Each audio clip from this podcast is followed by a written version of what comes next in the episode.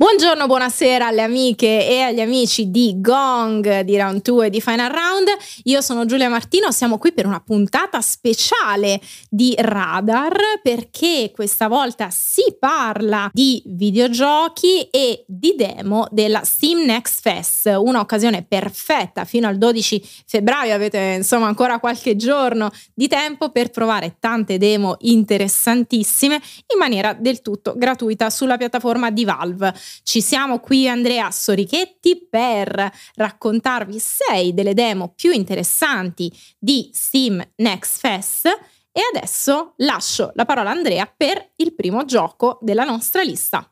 Partiamo, bene, parto io e parto io con quello che è diventato un po' il mio, il mio, gioco dell'anno, uno dei giochi che aspetto di più quest'anno, che è Ultros, che per fortuna, come dicevamo prima, parliamo L'attesa di, è quasi finita. Esatto, di, di titoli, per, alcuni proprio in uscita, perché Ultros uscirà il 13, 13. Di, di febbraio. E che cos'è Ultros? Ultros è tantissime cose insieme. Alla base è un Metroidvania oserei dire lisergico, con una direzione artistica completamente fuori scala, uh, dei colori pazzeschi, uh, un mood molto alieno nel senso, nel vero e proprio senso della parola, per cui siamo sia all'interno di questo sorta di utero meccanico uh, sparato a bomba nell'universo. Torna eh, esatto, un po', un po', di quel, di quel, di quel C'è quella feeling. vibe, ma tanti colori in più. Esatto, e alla base poi c'è proprio un gioco estremamente solido e anche secondo me molto unico, nel senso che c'è un sistema di combattimento, peraltro anche molto godibile, che premia, diciamo, la buona esecuzione delle sue componenti fondamentali ma c'è anche proprio tutta una parte legata all'interazione del protagonista con lo spazio che occupa e con la sua flora e la sua fauna. Uh, infatti Ultros è anche una sorta di gardening game che permetterà da un lato di uccidere i nemici e cibarsi dei loro resti per ottenere diciamo degli, dei nutrienti da spendere per uh, alimentare il proprio skill tree, dall'altra invece c'è proprio anche la possibilità di coltivare dei semi trovati in giro, ottenere diciamo delle, uh, delle piante che hanno, sembrano avere tutti degli effetti diversi ed è possibile anche diciamo nutrire i nemici e renderli in qualche modo probabilmente amici, anche se non è ben chiaro come questa cosa si evolverà nel, nel corso del gameplay, con i frutti del, proprio, del lavoro sulla terra uh, che, si è, che, si è, fatto. Uh, si tratta di un videogioco, secondo me, uh, estremamente interessante, pubblicato da Kepler, quindi insomma c'è un publisher anche discretamente... La vibe scorn continua. Esatto, continua, esattamente eh, è prodotto e in parte anche musicato da Hel Wervo, che è uno degli autori, diciamo, che si è fatto conoscere all'epoca eh, di um, Hotline Miami, di cui ha disegnato le copertine, di cui ha curato parte della colonna sonora originale, quindi non dei pezzi presi, diciamo, esternamente, ma di quelli che sono stati prodotti per Hotline Miami. E devo dire, sia io che Giulia siamo rimasti molto Tanta colpiti roba. da questa demo. Io l'avevo già provato a Colonia, ve ne avevo già in parte parlato a Colonia, ne avevamo già parlato anche nel, nell'appuntamento dedicato agli indie interno alla diretta dei Game Awards di quest'anno. Questo Steam Next Fest è servito semplicemente a riconfermare le mie ottime impressioni e riaccendere tanto quella voglia di metterci le mani il prima possibile perché sembra veramente un videogioco estremamente interessante, sicuramente uno dei più interessanti dell'anno. Assolutamente, mancano solo quattro giorni perché oggi registriamo il 9 Esatto. di febbraio. Andiamo avanti con Indica, eh, il mio best of the show, diciamo, di Steam Next Fest, ne parlavo anche questa mattina in live, un videogioco in cui la protagonista è una giovane suora nella Russia di inizio Novecento. È un'avventura che punta anche comunque a un certo fotorealismo, devo dire la realizzazione tecnica comunque non è banale, non aspettatevi un qualcosa ecco, di spaccamascelle, eccetera, però assolutamente molto curato anche dal punto di vista eh, visivo, una giovane suora che si avventura con, eh, sembra un prigioniero che ha questo braccio in cancrena, quindi ci sono anche delle scene abbastanza truci, dei dialoghi anche molto molto eh, diretti, insomma, che urtano anche abbastanza Sì. Eh, a tratti. Eh, abbiamo questo prigioniero che parla con Dio e abbiamo questa suora che parla con il diavolo in persona e eh, questa cosa la vedete insomma poi nei primi minuti di, di, demo è ovviamente anche abbondantemente pubblicizzata sulla pagina Steam quindi insomma nessuno spoiler ma vedrete che la realizzazione tecnica della demo che dura circa una trentina di minuti vi consigliamo spassionatamente di eh, giocarla io l'ho eh, consigliata insomma negli scorsi giorni ad Andrea che infatti ha apprezzato moltissimo, moltissimo. questa questa demo di cui appunto abbiamo parlato stamattina anche in live, se volete potete recuperare la nostra live di venerdì eh, 9 febbraio su Twitch. Eh, la cosa stupefacente è che questo dialogo tra la suora e il diavolo ha delle ripercussioni concrete a livello di gameplay, perché mm-hmm. il mondo di gioco cambia. Il mondo di gioco cambia anche quando la suora commette un peccato, quindi c'è comunque questa insistenza sul concetto di peccato che tra l'altro vi dico nel eh, cristianesimo ortodosso è vissuto anche in maniera diversa rispetto al cristianesimo cattolico, quindi questa tematica comunque religiosa è vissuta in maniera molto forte, addirittura ci sono dei, eh, una sorta di punti fede che vengono acquisiti sì. dalla suora quando vede delle icone o legge dei libri eh, proprio sui santi, comunque del culto eh, ortodosso. Eh, questi punti vengono poi investiti in uno skill tree di cui dovremo capire un pochettino eh, la profondità, perché chiaramente ne vediamo un pezzo molto limitato nel corso della demo, però quello che vediamo è una direzione artistica molto originale che guarda anche al cinema d'avanguardia per certe soluzioni di regia molto molto particolari, particolari anche a livello di musiche. Quindi una direzione artistica particolarissima, una trama che sicuramente non si è vista spesso no. eh, nel mondo videoludico o non si è vista affatto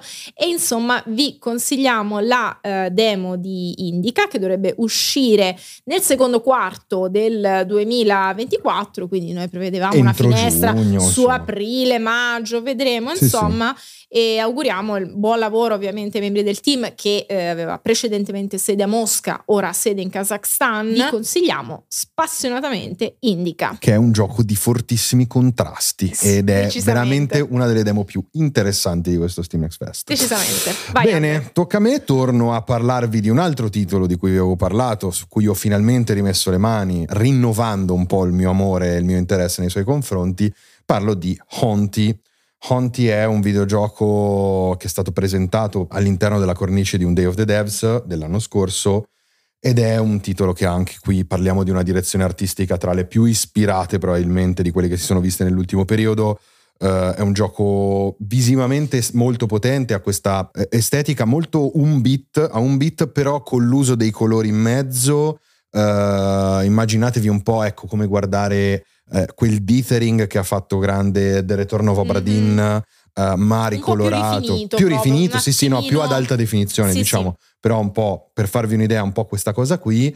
Ed è un videogioco dalla chiara natura narrativa, comunque un'avventura molto narrativa, ma che incorpora al suo interno un gameplay semplice, ma secondo me molto d'impatto, molto d'effetto, perché Honti, come suggerisce il suo nome, è un videogioco di possessioni, è un videogioco di infestazioni, perché il protagonista che è aspirato, diciamo, da poco, è apparso nell'oltretomba sotto forma di fantasma, ha questo potere che gli permette di sparare questi sorta di proiettili dell'anima che gli fanno in qualche modo ottenere il controllo per breve tempo di alcuni oggetti inanimati. Questo serve a risolvere dei piccoli puzzle ambientali, serve magari anche un po' a nelle fasi di combat, quindi di, di, di scontro con altre anime del, di questo oltretomba, ma in generale diciamo il fulcro sta proprio in questa sua, da un lato stranezza, dall'altro anche grande delicatezza secondo me nel voler raccontare principalmente per immagini la, la sua storia ed è una storia di diciamo Uh, di ricordi uh, perché il, uh, il, protagonista non ricorda chi è stato in vita, vuole sapere come morto e soprattutto vuole ricongiungersi a questo angelo da cui sembra essersi separato. E devo dire, uh, come mi aveva colpito a Colonia, lo ha fatto di nuovo perché la demo è la stessa di quella che ho provato all'epoca. C'è una grande, uh, secondo me, maestria nel raccontare per immagini. C'è il momento in cui, uh, diciamo, alla fine della demo, verso la fine della demo, il protagonista uh, rivive questo, questa grande, questa dolorosa separazione con la sua, si suppone, anima gemella, poi non è detto che lo sia, uh, secondo me ha un carico emotivo particolare e che mi fa, mi fa veramente solo ben sperare perché quanto si è visto finora è tutto estremamente promettente. Non è ancora chiaro quando sarà, uh, quando è prevista la pubblicazione di Honti. Uh, il team all'epoca mi disse di voler diciamo, puntare comunque a uscire entro la fine del 2024, quindi uh, nel giro di quest'anno. È un team molto piccolo, ci hanno lavorato due persone attivamente ad Honti, più una terza che si è occupata di tutta la parte musicale.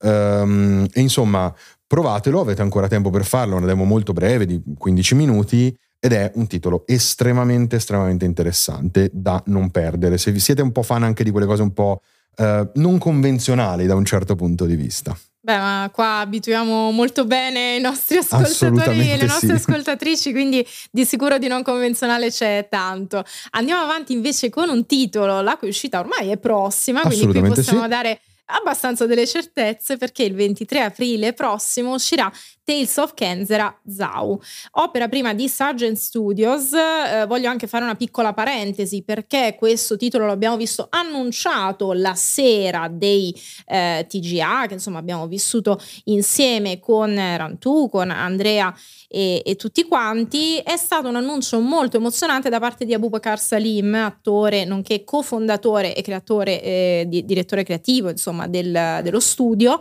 dedicato alla memoria di suo padre e con un interessante parallelismo all'interno del gioco che è un Metroidvania perché il protagonista che è uno sciamano di nome Zau, eh, il gioco è ispirato alla cultura eh, Bantu ed è eh, ambientato diciamo in una versione fittizia comunque dell'Africa, è alla ricerca di un modo per resuscitare suo padre, tant'è che il suo compagno di viaggio sarà Kalunga, che è il nome eh, degli inferi, diciamo proprio nella cultura, nella cosmologia Bantu, e anche appunto il nome di questa, di questa divinità.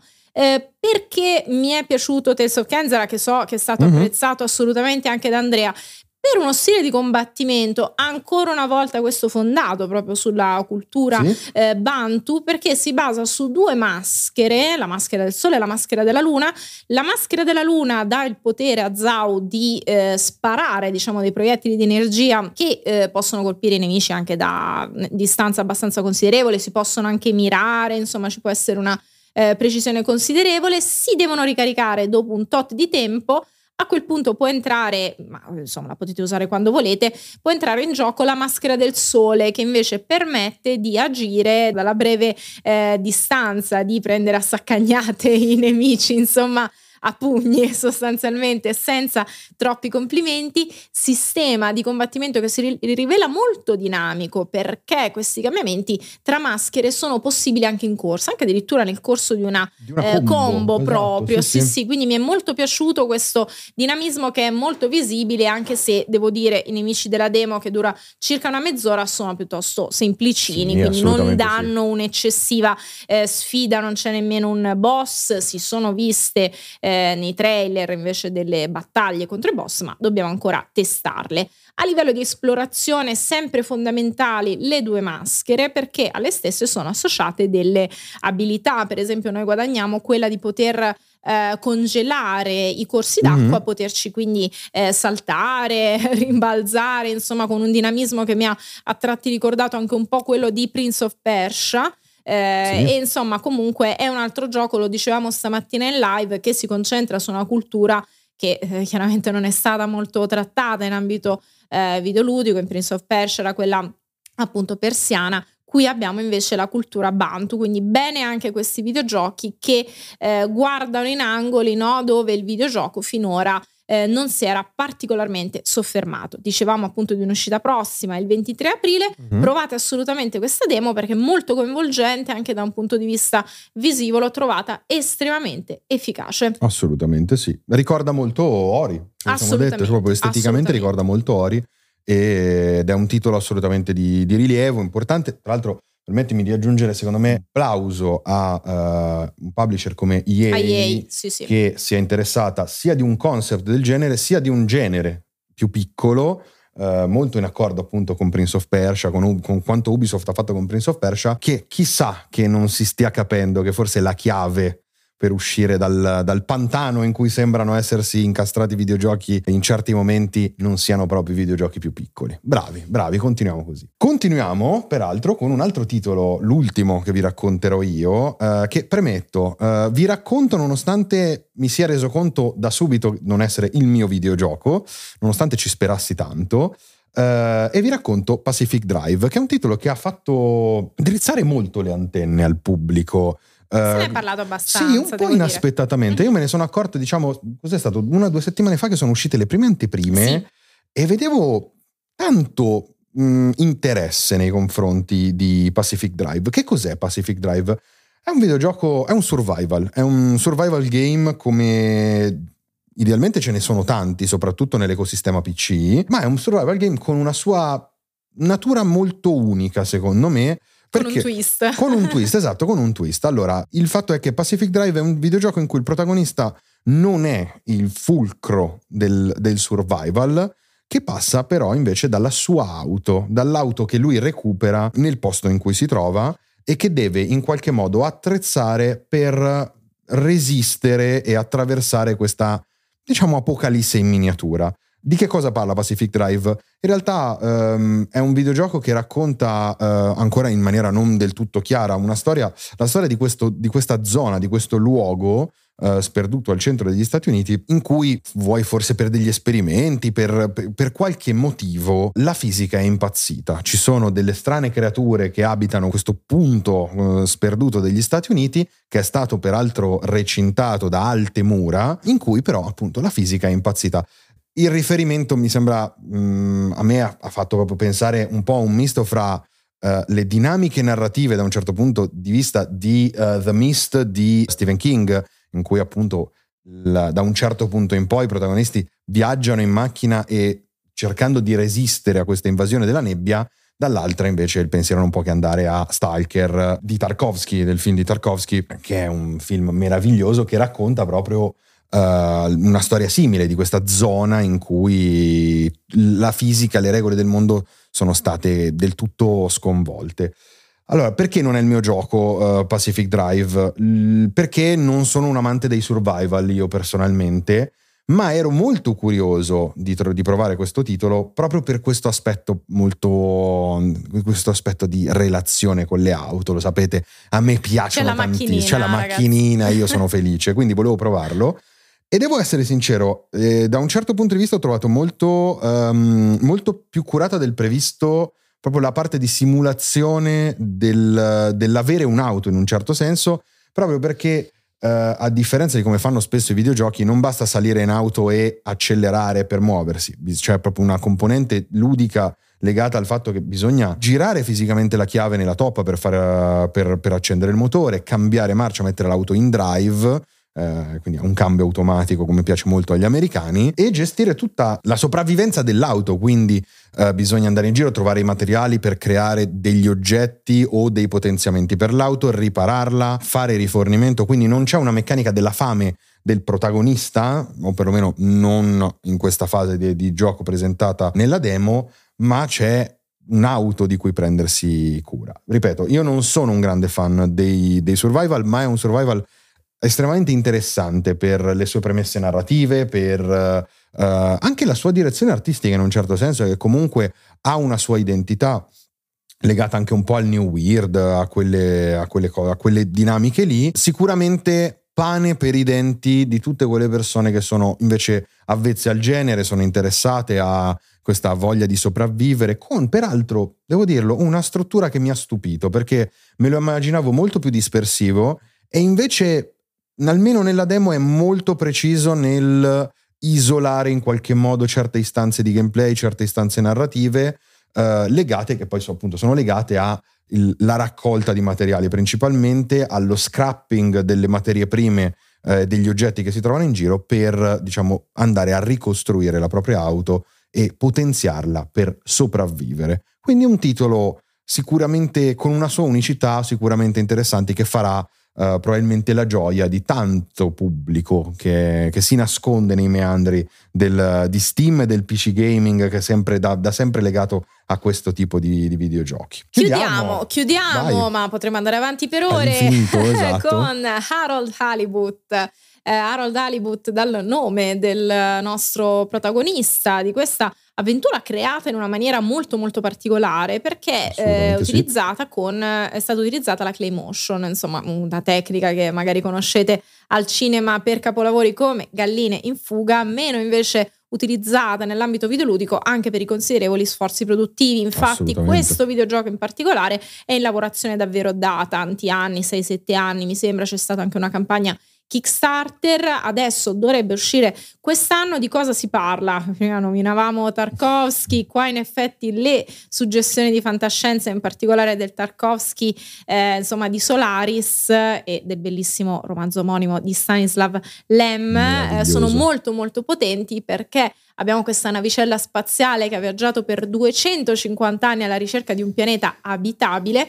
pianeta che insomma si rivela un po' così, eh, un po' inaspettato, ecco. Una sola. Diciamo, una sola. una sola. Ho detto in realtà in live una sola, volevo essere più elegante, ma Sorichetti mi ha spinto, ecco, a utilizzare questa parola giusta, un po' forte, perché in realtà questo pianeta è fatto di un immenso oceano. Da qua il paragone un po' con Solaris, perché è un oceano che sembra anche ospitare delle creature un po' particolari, ecco, non si capisce bene quale sia la sua natura. La navicella precipita e questi esseri umani alla quinta generazione, insomma, di viaggio sostanzialmente, perché hanno dei cicli di vita eh, normali assimilabili ai nostri, eh, si ritrovano in questo mare e noi interpretiamo Harold. Sembra essere un'avventura con una forte eh, spinta narrativa, mm. nella demo della durata di circa 30 minuti viviamo una giornata di Harold che inizia alle prese con la burocrazia che anche